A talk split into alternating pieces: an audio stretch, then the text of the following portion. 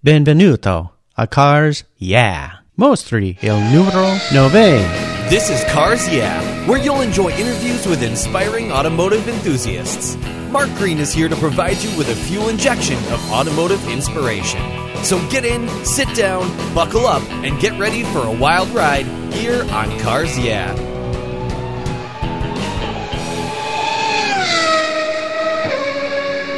Hello, automotive enthusiasts. I'm very excited to introduce my special guest today, Tom McDowell. Tom, are you buckled up and ready for a fun ride? I'm absolutely ready, Mark. Great. It's great to have you here. Tom's business background is in finance, film and television production, and investment banking. But an early introduction to something called an Alfa Romeo sparked a passion for cars that later ignited Tom's involvement in an amazing event. Tom is the president of the internationally known Concorso Italiano, an annual automotive event that takes place this year on August 16th during the iconic Pebble Beach Concours d'Elegance and Monterey Historic Races.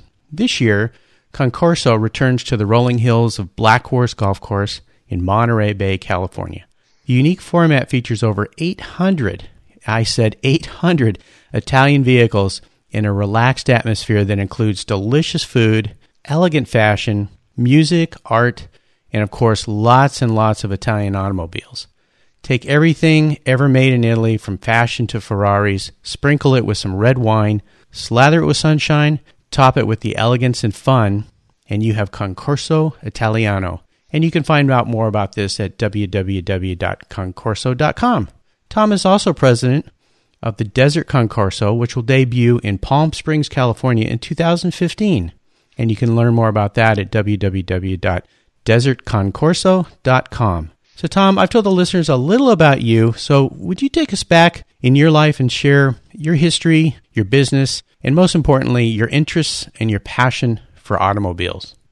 Sure, Mark. No, no that'd be great. Um, I was actually born and raised in California, and uh, as any automobile enthusiast knows, the, the car culture in California probably is the largest and most enthusiastic than anywhere else in the world. It has something to do with probably with the population and the geography, how things are so spread out. But cars are are just paramount importance. Everything from hot rods to some of the most exotic cars in the world. It is mecca for enthusiasm. And I grew up in, in a family, very large family. We always were involved in Volkswagens and um, and, and, not so much on the enthusiast front, just functionally, uh, because how else do you transport five kids uh, around and go on camping trips without a large car? And that Volkswagen van, or several iterations of them, uh, was very important to our family. But as we were, my older brother and I, we were the two oldest in the family uh, of the kids, and as we were entering our high school years, uh, my brother was always uh, always extremely mechanical and had interest in everything. In fact, he took apart a a little two-stroke uh, lawnmower power uh, lawnmower uh, just to see how it worked and put it back together, and it actually ran better when it was all done.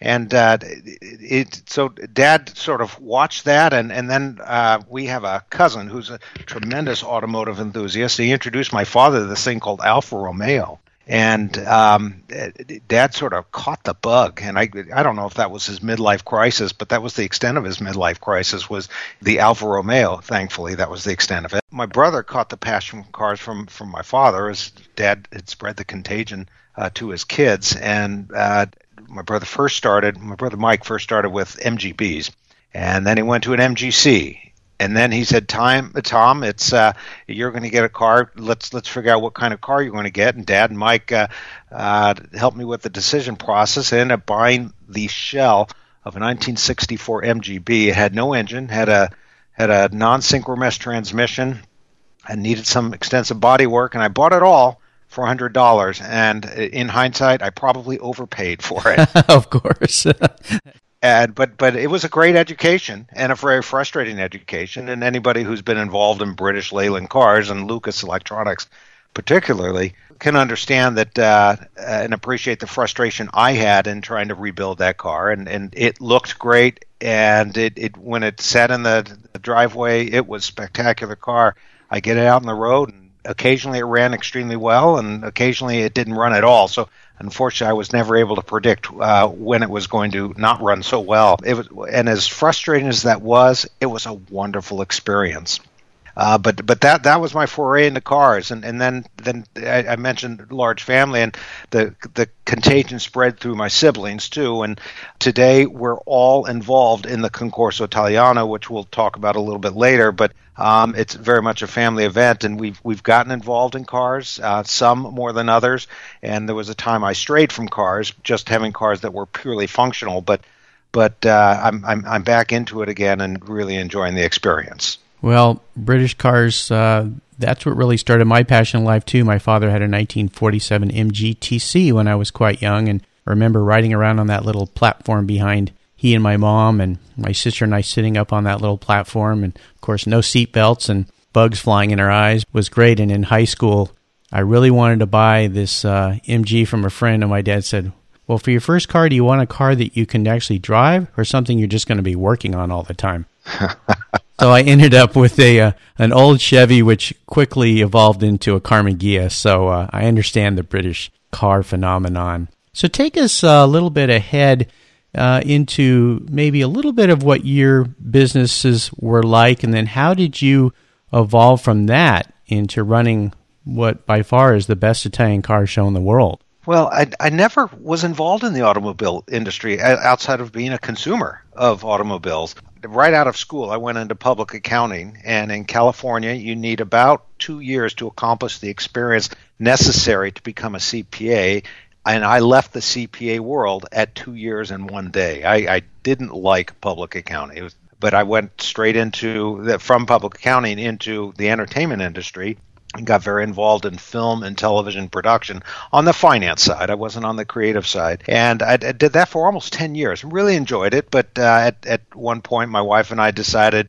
We, we looked at where we were living. Our neighborhood was what a realtor would call evolving neighborhood, except it wasn't evolving in the right direction.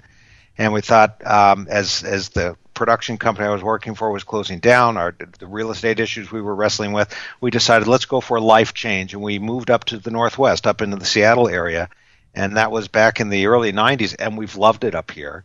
But when I came up here, got involved in investment banking.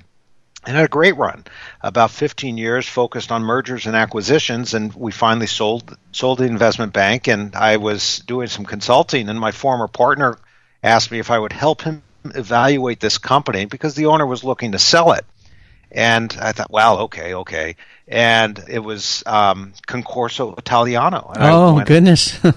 I, I, went in there and I saw the magazines on the shelves and and um, I, I saw the Sports Car Market, and my cousin is the publisher of Sports Car Market. And I thought, well, this is interesting. Let's let's help this guy. I think this this thing should be uh, fairly easy to sell. But the more I evaluated the situation, the more I realized I don't want to sell it. I want to buy this thing. And I didn't realize Keith Martin is your cousin. I didn't know that.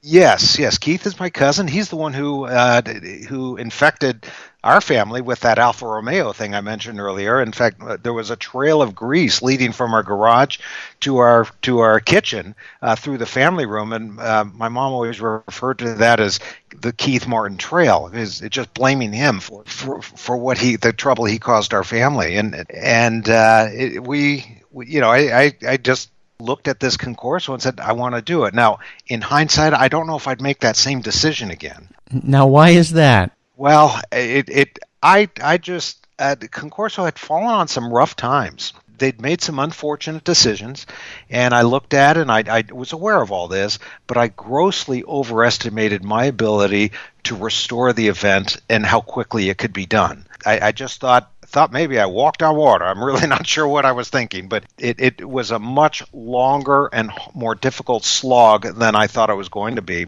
nonetheless, we've made a great run since we, we stepped into Concorso Italiano. While we have finally restored it to, I think, where it needs to be, it took a lot longer than I thought. Well, I've, I've heard that from many people. Oh, let's put on a car show. It's so easy. No, it is not easy at all. It's uh, I was involved in very small events in my past, and uh, oh my gosh, it's an amazing amount of work. And and you've done an amazing job with. I've attended that event since its very first debut. And I saw what was going on with it, as many people did. And when you got involved, I'll say you really turned the car around. And it's really become a spectacular event. In fact, I'm going to be buying my tickets this weekend because I just learned that I'll be able to come down. So, uh, bravo to you. Well, thank you, Mark. It, it, I can tell you there's been a lot of uh, blood, sweat, and tears. Um, and, and, anybody who's operated any kind of a business certainly understands that it's never just an unobstructed path to success. It's it's there's there's always kinds all kinds of challenges, and uh, a, a, car show, Concorso Italiano, is no different. It, but one thing I can say is I've never had more fun doing anything than I have with Concorso Italiano. Well, that's so great to hear. That's wonderful. Let's move into a part of the conversation that I really enjoy, and that is a success quote. Take a journey with you down your path, and specifically with Concorso, but could you share with our listeners a success quote that really means something to you? This is a really great way to get those inspirational tires turning. So take the wheel, Tom. Well, Mark, I don't know it, how inspirational uh, this quote is. It was certainly advisory um, when I was involved in investment banking, and and my partner, you know, we had some people telling us that this is not a good idea, um, the market's not right, and do you realize what you're getting into? And my partner said, Tom, ignore the naysayers. Because and and the, the issue was the market was right, and at least the way we saw it, and it and it worked out very well. And so, the, now that doesn't say you know pick yourself up, dust yourself off, and do it all over again. It's nothing like that. Um, but ignore the naysayers because there's always going to be nine people telling you there's something you can't do when you know you can do it. That's a wonderful quote, and I've heard that over and over with entrepreneurs. When you have an idea for something new, and I'm going through that in my life right now, after 20 years working for a company, now I'm doing something completely different. And when I told people about podcasting and interviewing people and trying to inspire people that are automotive enthusiasts by talking to inspirational automotive enthusiasts. I have people that kind of furrow their brows and say, What on earth are you doing? And so, yes, it's scary, and you have to ignore the naysayers, listen to your heart and your passion, and that's exactly what you did. And things seem to be going really well for you. So, thanks for sharing that. Tom, how have you incorporated that saying into your life and your passion for cars. And how has that avoid or ignore the naysayers affected you as you've moved forward with Concorso? Have you just do you just say, "Well, forget them, I'm going to do it," or you know, it's it's a good question, Mark. Um, uh, certainly, the naysayers are there and they're loud.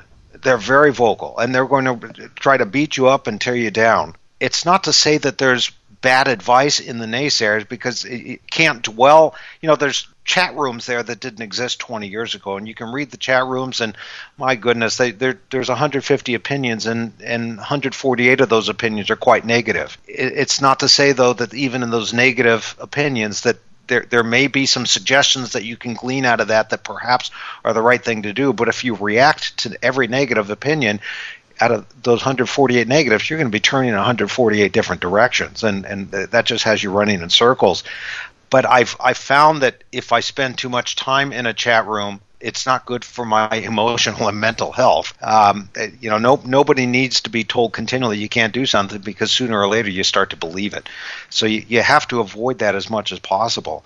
There have been times though where you feel really beaten down and you, then you just get one more person piling on and you think you're going to snap. Fortunately, I've been surrounded by some very good people, very very optimistic people, very supportive people, and including a very good staff at Concorso and prior to that in investment banking.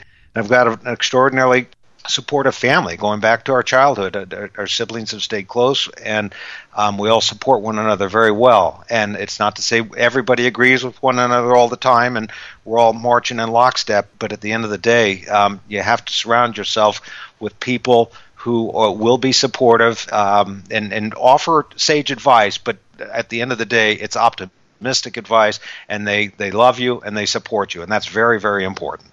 That is wonderful advice to remind people is you really do become who you surround yourself with and make sure that you keep that circle close and tight. But at the same time, you're right. It's good to listen to your customers and learn a little bit about them, and uh, but just don't let them get under your skin too much. Will you share with us a story that instigated your passion for cars? That pivotal moment that made you realize that you were an automotive enthusiast, and you said, "Man, I really am a car guy." You know, Mark, I, I I mentioned the MGB, and and while I enjoyed the experience of rebuilding that car, and the frustrations that I also had, and it was a wonderful education. Taught me about the reliability of cars. I needed to get from point A to point B, and that MG just sometimes couldn't get me there. Now, this is ironic that I may be citing now uh, an, a 1970s Italian car as the pinnacle of reliable, reliable transportation. yes, right. my parents had gone out of town. My MG wasn't running very well, and I didn't know that it would get me the 60 miles I need to go. So I ended up taking my dad's Alfa Romeo out, and it ran perfectly. Now, it didn't always run perfectly for dad, but that day it ran perfectly for me. And not only did I get to where I needed to go, but I had extra time on the way home, and I took some mountain roads. Now, I was driving a little bit too fast around some corners and, and uh, went off the road a little bit. No, no harm done but it was such a thrilling experience on that mountain road in that Alfa that I thought there's there's something a whole lot more to cars than I ever experienced with this MG, and that Alfa had, had turned me. That the top down, beautiful sunny day in the in the the San Francisco Bay Area on a mountain road above Santa Cruz I thought if this if this is what true automotive experience is, I want a whole lot more of it. And it was that now if my father had known I'd taken the car, taken on that mountain road, I'm sure he would have had shared some thoughts with me. it was a great experience, and I, I realized I really like cars, and I like driving them on something other than a straight highway or a freeway. Well, that's wonderful. You know, it's usually that uh, moment when those kinds of things get into your skin. So, Tom, I wanted to take a, a trip down a little different road here, and this is sometimes, in fact, most of the time, ends up being the most important part of the show because of the lessons learned. But I'd like you to kind of get under the hood, get your hands a little dirty, and share with us a really huge challenge you faced, maybe even a huge failure. But more importantly, how did you overcome that, and how did you roll out of that situation? and the uh, near off-road experience with in your dad's Alfa doesn't count. Yeah, no, no. Um, I, I, guess the the sort of a, a, a, life or a business challenge is the Concorso Italiano. When we stepped in in 2009, the event was on its heels, and it turns out there was a competing event going on in Monterey that that day. It popped up as a result of the discontent about where Concorso was headed, and I was called every name I could think of, and, and it, so many parts of the human anatomy. Some of those parts I didn't even know what they were. I had to look them up. I, I, I noticed when you refer to somebody as some part of the human anatomy, it's rarely in a flattering way. I, it, it was really frustrating. I had to. It was at that point where I it brought me back to the earlier quote I mentioned: uh, "Ignore the naysayers," and, and I tapped into some people who I don't know if they'd been through the war, but they had a steady hand and they helped me out. And we had to quickly explain who we are and what we're trying to do.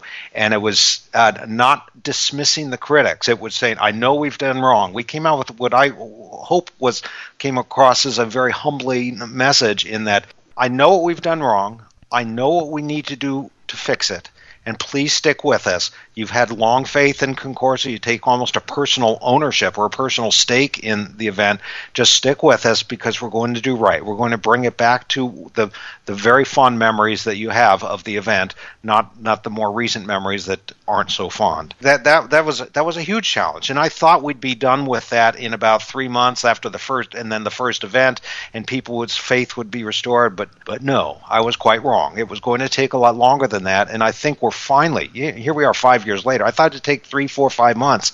It's taken three, four, five years but I think we're finally at the place where people are, are having confidence in what we've done. They may not like everything, but they've got confidence that at the end of the day, we're going to do what's right and keep it an event that they so fondly remember that they want it to be that it's a fun day. Not not to dwell too much on concorso but the challenge was trying to redirect the message and the public perception that um, we were just in it for business. It was nothing about the passion of the cars and trying to hammer home the message that we're we want to make it the fun car event that features cars and automotive personalities that was a very difficult message to continually deliver. Easy message to deliver, very difficult message to get people to accept. And I think we're there, though. I believe you are there. And as a customer of that event and an attendee, and this was before I really knew you, uh, I remember those tough years. And it was so frustrating as a spectator because, but you did a great job of handling it because I remember that. I don't remember the exact words you used in the messages, but it got through to me and gave me enough faith to come back. And I'll tell you right now, uh, the last few years have been really spectacular. I've had so much fun attending. I take my son every year. It's a great father son bonding experience. I meet so many people. The attendees are so wonderful. So uh, kudos to you. Bravo, bellissimo. You've done a great a great job. Tom, let's shift gears here and go to the other end of the spectrum. I'd like you to share a story when you had an aha moment with Concorso. That time when you realized that, you know what, this can really work, this can really be a good thing. Tell us the steps you took to turn that aha moment into a success. Ah, I guess when there was there was a very famous designer named Leonardo Fioravanti.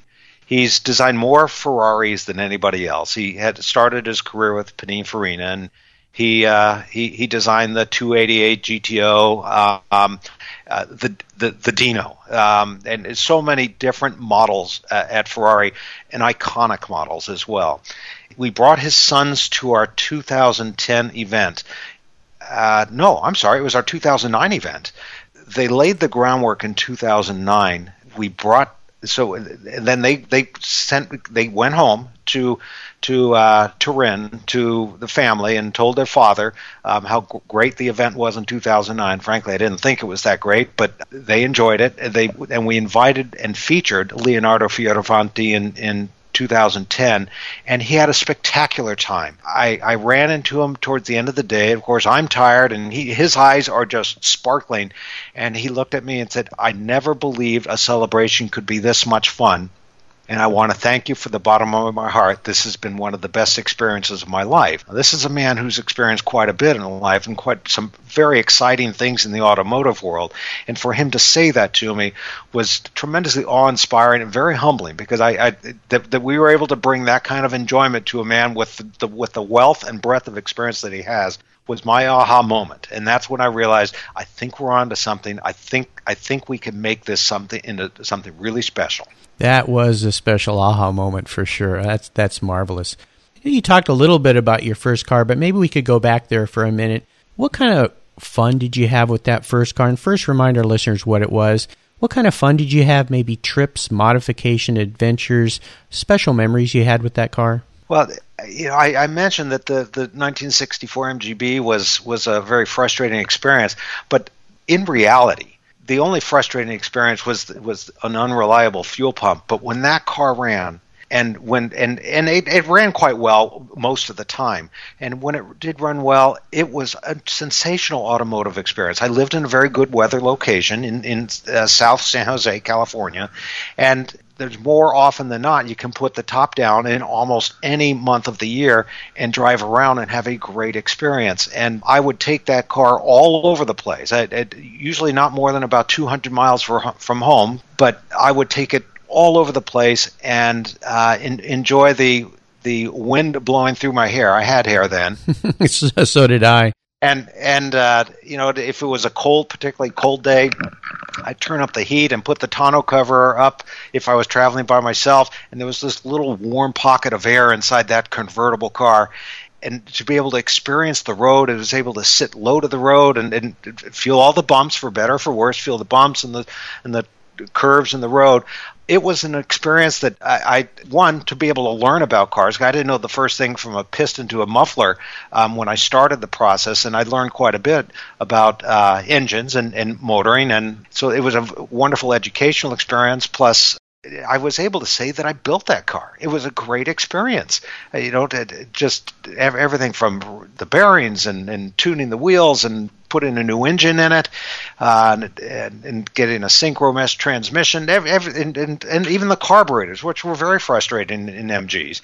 Just to be able to put all that together, and then that first time when I turned the key and the engine roared, and there was no muffler, and the the neighbor started complaining, but I didn't care. It was it was I, I had achieved some level of success with that car. It was my first time out. It was a great experience, and then finally to be able to take it out for for a drive and and uh, to the point where it, it I even had put all the lights on so it was street legal. It was it was a, an experience I've never had since. Maybe just because it was the first experience. I don't know what it was. Being able to drive a car that I built and being able to drive it in the way I wanted, not get too many tickets, and drive it on some of the many mountain roads that were around. I look back so fondly at that experience that I haven't been able to replicate that experience since. Well, maybe you need to go buy another MG, huh? well, maybe something different, but but yeah, I, I, certainly want that experience again. Well, wonderful story. I could hear the passion in your voice, and I'm sure the listeners could as well. Let's talk a little bit about seller's remorse. Is there a car in your past that you've sold that you really wish you never sold or you could get it back? You know, Mark, no, I don't think so. Um, I, have I've never looked at a car.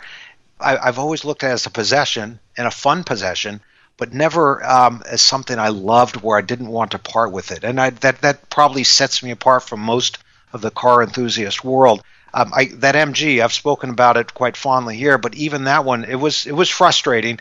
I guess if I had remorse, it was that one because I should have hung on to it maybe a little bit longer and gotten a little wiser and more knowledgeable about the electrical system, perhaps been able to fix it. But that's the closest I've gotten to a car where I would be remorse. I've I've bought cars, I've sold cars, and but I've never never embraced a car as though something I love and I have to maintain. There are a few I've had my eye on where I perhaps if I had bought them or if they were even available, I might look at that. I might revisit the seller's remorse question. But no, I've, I've I can't say that I've uh, got remorse. Uh, is there a current project right now that has you really fired up? And I, I kind of think the answer is going to be the Desert Concorso, and this might be a great opportunity to let people know what's coming. But if it's something else, that's okay. But what's got you fired up right now? There are two things. The Desert Concorso is still a little bit farther away, and so we're excited about it. But I'm, I'm not. I, don't have time to get fired up about it right now. We're working on some things for Concorso Italiano. One of them is uh, every, everybody's familiar with uh, the, the, famous Italian designer uh, Zagato, and they've over. I think this is their 95th year this year, and over those 95 years, they've developed some sensational models um, primarily Italian, but not exclusively Italian. But um, oh, the, the, designer world in Italy is changing, and Zagato has changed with it.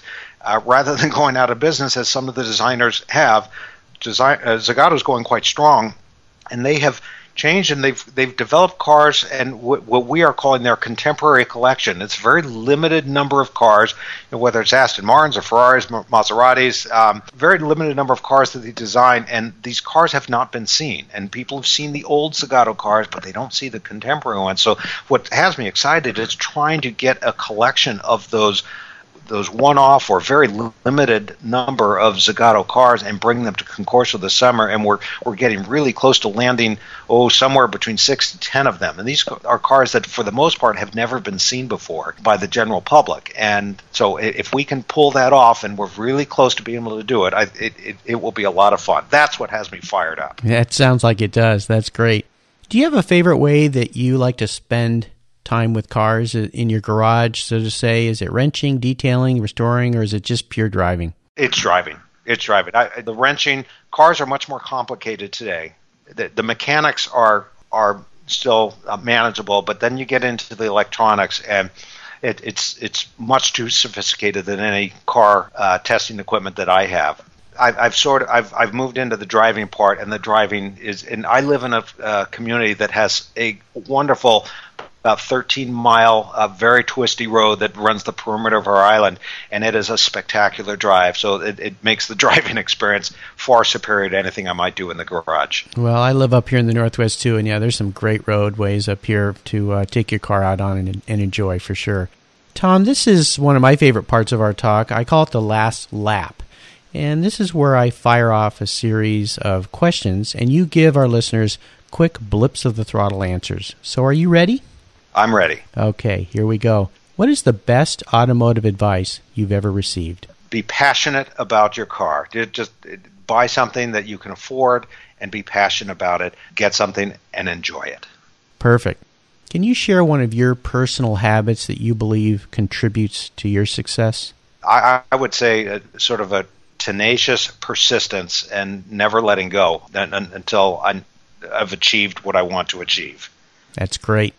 Do you have a resource that you could share with our listeners, either a website, maybe restoration shop, suppliers that would be beneficial to them? Well, it, there's no single website um, or, or restoration shop resource that, that I can think of that I sort of my go-to place. It's people. People are a wealth of information, and I can tell you that there's this gentleman named Keith Martin, uh, publisher of Sports Car Mark, who is my cousin.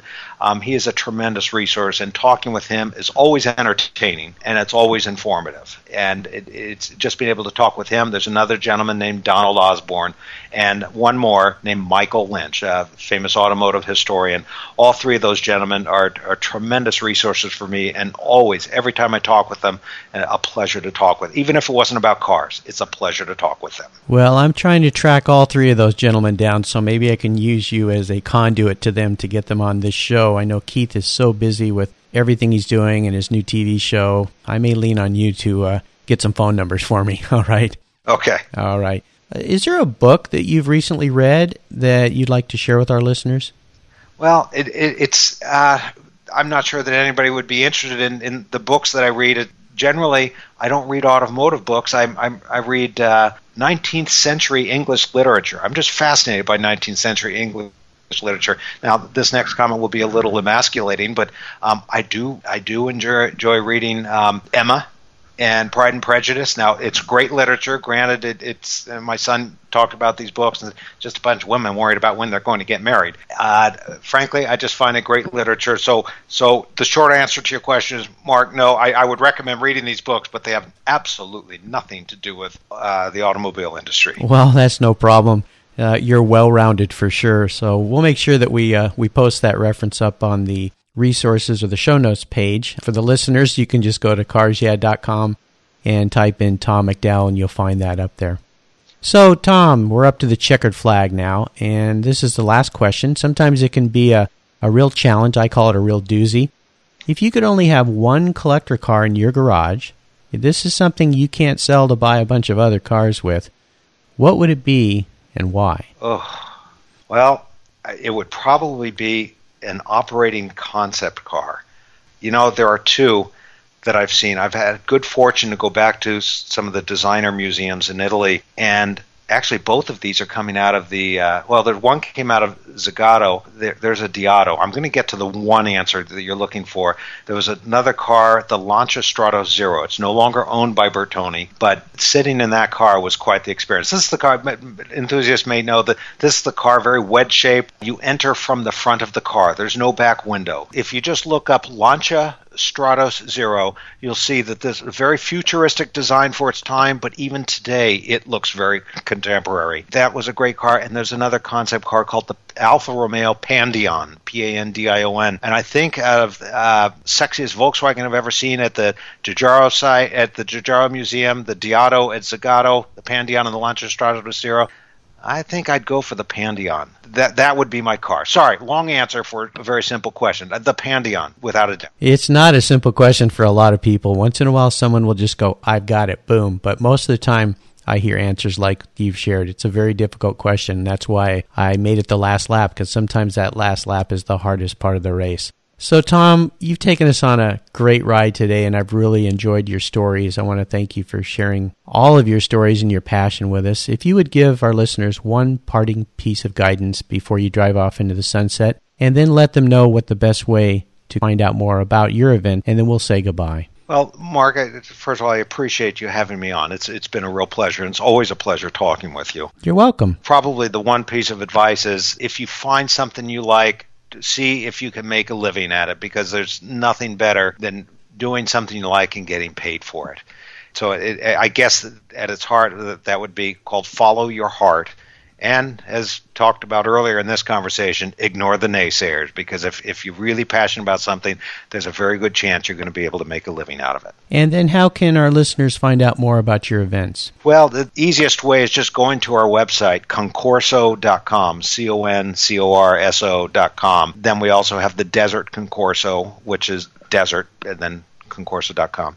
That one's a little farther away. The, the the one we're working on and the one that's getting all the activity right now is is the event in Monterey this August, concorso.com. And that's August 16th? August 16th. We moved to a Saturday, so that that's a big change for us. But yes, Saturday, August 16th, down in Seaside at Bayonet Black Horse in Mont Peninsula. It's a beautiful place. Listeners, you can find all the links we've talked about today at carsyeah.com slash Tom McDowell, or just enter Tom in the search bar and it'll take you right to his page and all the links of everything we've discussed. And as I said, I'm going to be buying my tickets to Concorso Italiano today, so I can't wait to get down there and enjoy that. Thanks, Tom, for being so generous with your time and your expertise and sharing all your experiences with our listeners. I had a wonderful time. Until we talk again, we'll see you down the road. Ciao. Ciao. Thank you very much, Mark.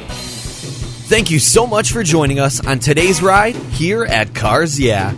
Drive on over to carsyeah.com to find show notes and inspiring automotive fun. Download your free copy of Filler Up, a fun book filled with gorgeous photographs of fuel filler fun, including quotes from more inspiring automotive enthusiasts. Download your copy today, and we'll see you next time on Cars Yeah.